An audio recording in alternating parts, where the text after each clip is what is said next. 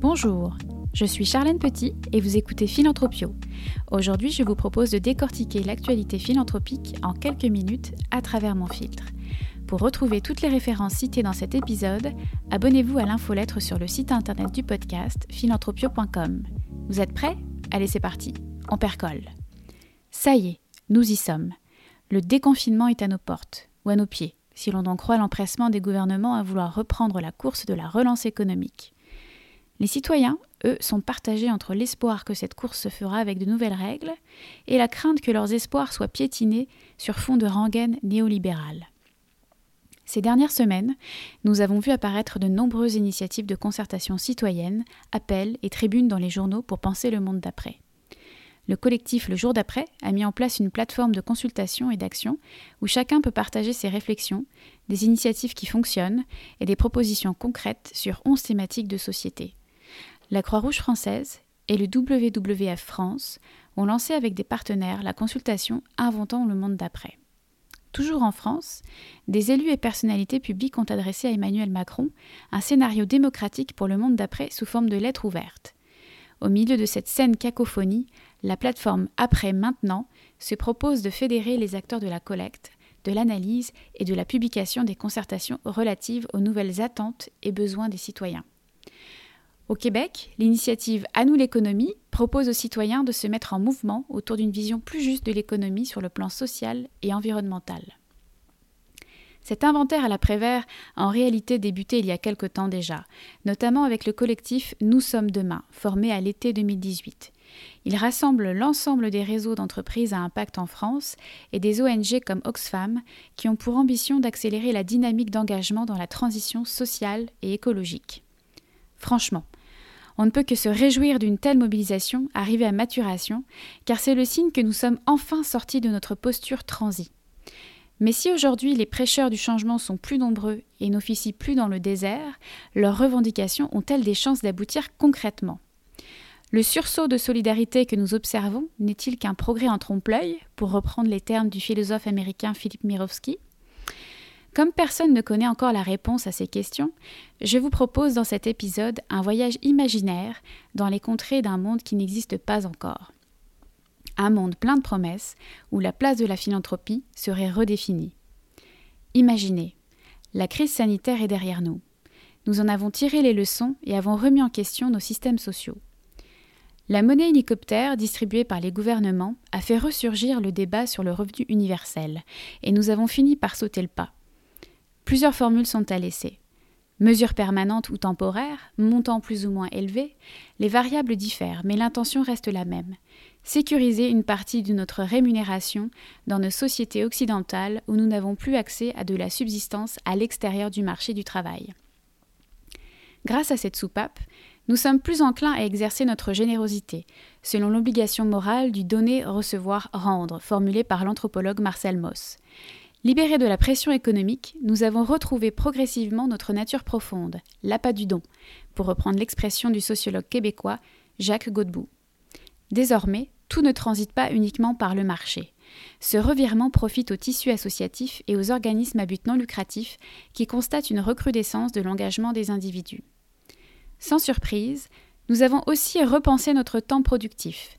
Le confinement nous a permis de retrouver des temps oubliés, comme celui de la nature, mais aussi le temps d'apprentissage et le temps du débat. L'ère du métro-boulot-dodo est révolue. L'instauration du revenu universel et l'adoption massive du télétravail ont permis de libérer du temps de travail pour faire davantage d'activités désintéressées comme du bénévolat. Les grandes fortunes sont également partie prenante dans cette nouvelle architecture de société et participent toutes sans exception à l'effort de réduction des inégalités en payant leur juste part d'impôts. On a enfin compris que se faire la malle, c'est faire du mal à son pays et aux services publics. La crise sanitaire a été suivie par une crise morale profonde, et ceux qui nous gouvernent n'ont pas eu d'autre choix que de prendre en considération les doléances des citoyens suite aux nombreuses concertations. Les paradis fiscaux sont remontés à la surface du débat, restés trop longtemps en apnée sur le sujet de l'évasion de la richesse. En France, la contribution exceptionnelle, baptisée Jean Valjean, proposée par Vincent Lindon, a polarisé le débat autour de l'État fiscal. le comédien suggérait de taxer progressivement de 1 à 5% les patrimoines de plus de 10 millions d'euros, avec une franchise pour les 10 premiers millions, pour venir en aide aux foyers trop pauvres pour être assujettis à l'impôt. Cette proposition, qui s'apparentait à une forme d'assistance à personne en danger, ne réglait pas le fond du problème et ne contraignait en rien les récalcitrants de la redistribution. Finalement, l'ensemble des gouvernements se sont accordés sur de nouvelles règles fiscales internationales mettant fin à la concurrence fiscale à la baisse entre les pays. La mise en place d'un taux minimum d'imposition a eu pour effet de favoriser la défiscalisation par les dons. Pour éviter que cette générosité tourne au désavantage de l'ensemble des contribuables, les gouvernements appliquent des taux variables de crédit d'impôt permettant d'assurer un meilleur arrimage entre les cibles de la philanthropie et l'allocation des dons encouragés fiscalement.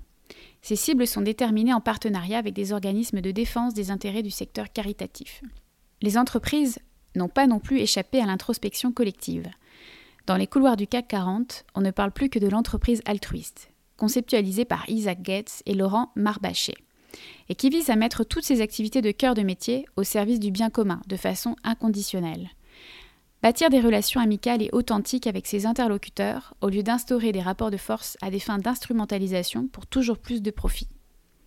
Paradoxalement, qui aurait pu croire que générer de la valeur sociale plutôt que de la valeur économique aurait pour conséquence d'être plus rentable qu'en étant obsédé par ces indicateurs de performance? Pourtant, c'est bien connu, moins on cherche, plus on trouve. La nouvelle décennie qui s'engage ouvre la voie à la transformation des entreprises traditionnelles en entreprises altruistes tout un programme, aussi vaste que la transformation numérique, devenue une norme dans toutes les industries. Ce nouveau modèle impacte peu à peu les formes d'engagement corporatif et tend à supplanter la philanthropie classique et les fondations d'entreprises qui fonctionnaient comme des organes distincts. De manière générale, la philanthropie n'est plus un exercice de pouvoir pour les Crésus de ce monde, qui avaient tendance à influencer les gouvernements, voire à se substituer à eux. Elle n'est plus non plus un moyen de faire du washing ou de se dédouaner de ses externalités négatives en tant qu'agent économique. La philanthropie d'envergure est essentiellement expérimentale et permet de financer des solutions potentiellement déployables à grande échelle en partenariat avec les pouvoirs publics. En résumé, nos sociétés urbanisées et mondialisées ont revu de fond en comble leurs relations de dépendance et d'interdépendance pour plus de solidarité. Allez, terminus, tout le monde descend. Avant de partir, Veuillez vérifier que vous n'avez pas perdu de vue les images du temps présent au cours de cette fiction utopique. Si vous ne deviez retenir qu'une seule chose à travers cet exercice de projection, c'est que peu importe les trajectoires que nous prendrons dans l'après-crise, elles devront toutes cheminer vers la même destination, un monde engagé, sur toutes les latitudes et dans toutes les couches de la société. À suivre. N'hésitez pas à me faire part de vos commentaires sur les réseaux sociaux ou par mail en répondant à l'infolettre qui accompagne à travers mon filtre. Merci de m'avoir écouté et à bientôt pour des nouvelles filtrées à chaud ou à froid.